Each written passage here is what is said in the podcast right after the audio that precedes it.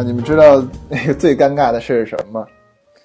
就是我我不是在图书馆上班嘛，然后我去上厕所，上厕所你知道，先一进厕所，先有一个镜子，然后镜子再往里走是那个男士的那个便池，对吧？啊，然后我一看，我一进去看厕所没人，然后一边往里走一边就把裤子拉链拉开了，就把东西掏出来了。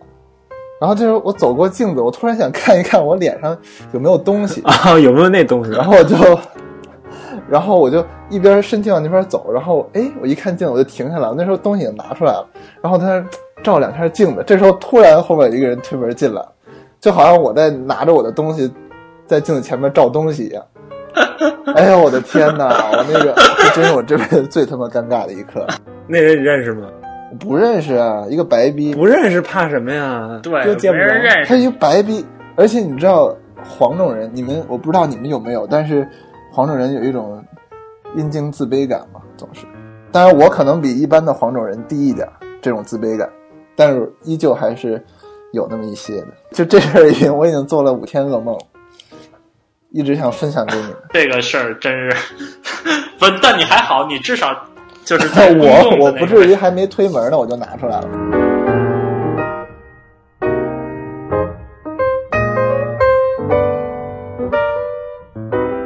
还有一件最近我在图书馆上班发现的事情，就是你知道图书馆上班我老是上夜班嘛，啊，半夜两三点钟从那个图书馆出来，每次就是基本都会有女的跟我走同路，然后你们有走走夜路的时候，你假如看前面一个女的在那走，就是你就会有一种，可能是我啊，我就有一种强迫症，就我必须和她保持一定的距离，就她慢我也慢，她快我也快，你们有这种感觉吗？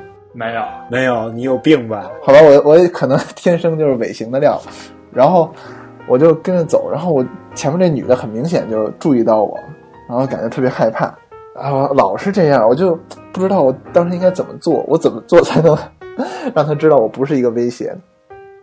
在那儿不走了。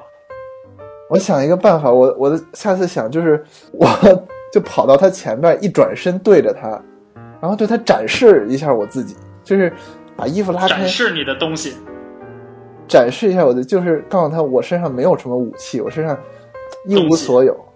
对，就是我里边 外套里边什么都没穿。假如这种时候，你你和一个女的单独走夜路，假如这个女的觉得完全安全，你不觉得这就是对你一种男性自尊的一种伤害吗？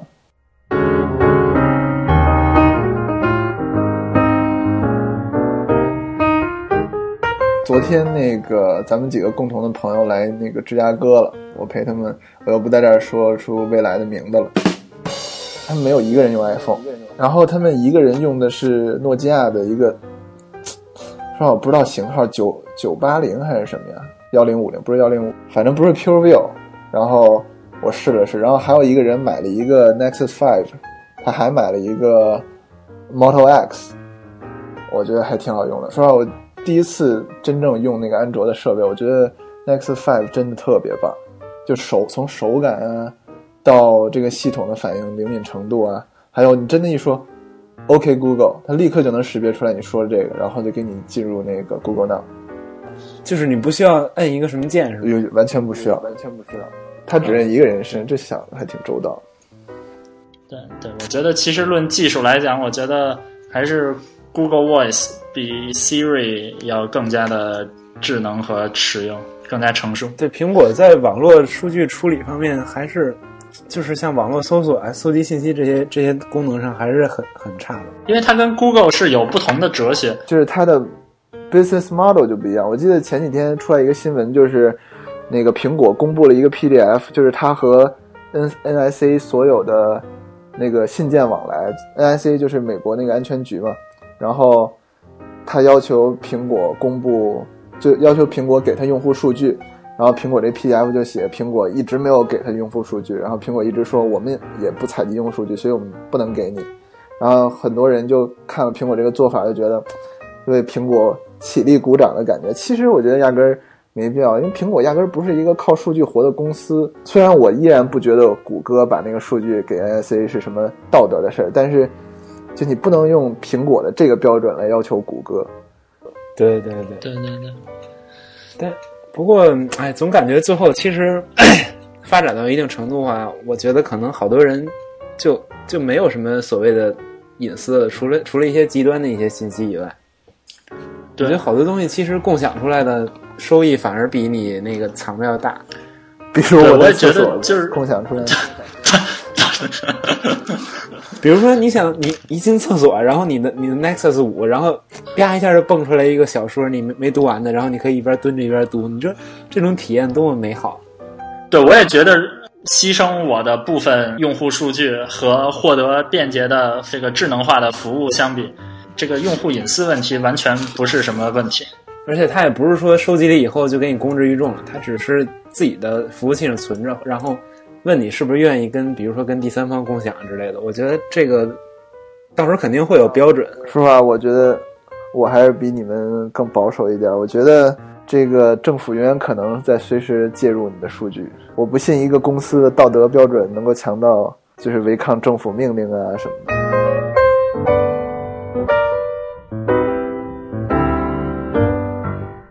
Anyway 吧，最近有什么小新闻呢？小新闻嗯哼，你们知道三星要出这个什么红色的 Note 三，不是有金色吗？金色，在早就出迪拜了首发嘛。是早就出了吧？是那个刚出完五 S 金色的时候就出了吧？这还真不太记得了。我只对他的手表最近非常关注，听说压根儿都卖不出去。卖了八十万，八万出货啊！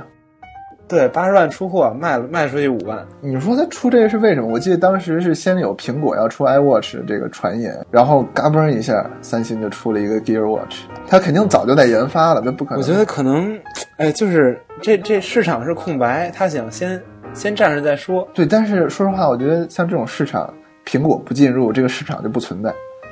对，但是主要还是因为这个三星确实没没拿出好东西来。对，三星这玩意儿确实不太行。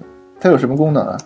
肯定能听说看短信，跟手表一起看短信、接电话，你一来电话你就震，就手腕在那震。给你一个电话提示，还是你可以直接拿它接电话？它有一个三点五厘米、三点五毫米的那个，耳机插孔，对，就像当时那个 Apple Nano 那第六代一样，你可以把它买一个破表带给它戴手腕上，然后再连一个耳机，顺着胳膊连到耳朵上。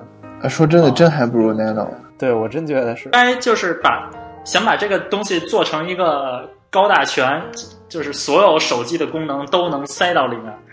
我觉得这个是不现实的。对你说，而且为什么穿戴设备一定要定义成手表呢？其实它可以有很多种形式眼镜嘛，比如说，还有手环，对，有眼镜啊，你可以塞裤裆里啊，什么的什么的。哦，我觉得这个想法其实非常可行。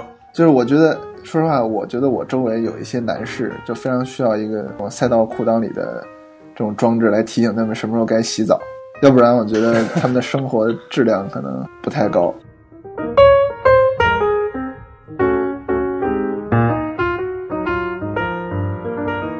哦，你们知道现在有一种就是那个，就是好像硬币一样的一个小传感器，它里面有什么湿度传感器、重力传感器、什么陀螺仪，不拉不拉不拉的。然后你可以，它里面也有蓝牙，还有然后你可以自己自己是就是编程它的应用方法。就比如说吧，你把这个东西搁到洗衣机里和它一块儿洗，因然后你给它编程就是。当你什么时候感到湿度低于什么什么什么时候，就发一个提示到我的手机上，这样我就知道我的衣服洗完了。我觉得还挺有创意的，这个啊，我觉得这好像跟那个 IFTTT 那个网站挺像的，对。啊，对对对，但是如果他比如说你真的说花钱买了一个东西，它它更像一个高端玩家的一个玩具，它并不是一个真正消费类的一个产品。对，我觉得真正一个消费类的产品就应该是任何人你拿到就知道它怎么用，而不是有这么多自定义的选项，反而让容易让这个用户对产生迷惑。不过这想法我觉得确实挺好玩的。就说实话，这玩意儿你也，它只能当一个集合玩具。你要是不编程的话，这么说吧，你造一个东西，它只是为了提醒你那什么衣服什么时候洗完，我觉得这就没有什么意义了，对吧？对对对，我觉得这种东西只会存在于小众市场。其实也不一定，比如说如果它开放一个系统的话，就是别人可以写出来各种应用，然后你你再去网上找一些应用，然后装到这里边儿。就好像 If This and That 里边那些已经定好的、对，已经别人弄好的 recipe 一样。对啊对对，做的更易用就。比如说，你可以从网上下一个应用，然后你把这个放到传感器上，再把传感器放狗身上，这样等你狗起床了，它就会它就会叫你去遛狗。哎，这想法不错。首先你得有一条狗 而且还不能对它过敏。嗯哼。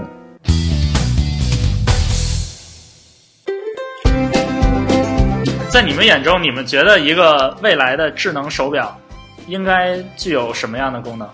就它应该是个怎么样的定位？我觉得不应该把这个设备形状先局限在手表上，我觉得我们应该放宽一点，就是可穿戴设备。智能内裤，嗯 对，其实我觉得这是可以的。你想内裤一天我也不会，我一天我可能都不不会不会脱掉它，我到晚 不上可能都不会脱掉。不是就是比如说脱下来，比如说，哎呀，就是拉个粑粑呀之类的。我觉得我拉粑粑的时候也不是全脱下来，哦，我操，你拉粑粑不脱内裤 我我也不是说离开我的身太恶心了啊？对，我的意思也不是离开。分享一个小趣闻，你们知道周杰伦每次那个什么，就是大号之后都要洗遍全身吗？你怎么会知道这种东西？就是我记得我小时候看什么当代歌坛，经常看到。你继续吧。啊，对，内裤，你这个智能内裤，你怎么才能做智能？我操，这智能内裤不是你说的吗？哦，对，我觉得首先它就要保证一个内裤的功能。你想想，假如你的内裤能帮你擦干净，有多好？就是你上完穿上就走。不是你，你忘了一个问题啊！嗯咱们拿纸擦，纸最后要扔的呀，内裤你不能扔的呀。对，所以说这就有赖于我们发明一种新的内裤，就是就是它有一千层，对，千层裤。它你拉完一次你就脱一条。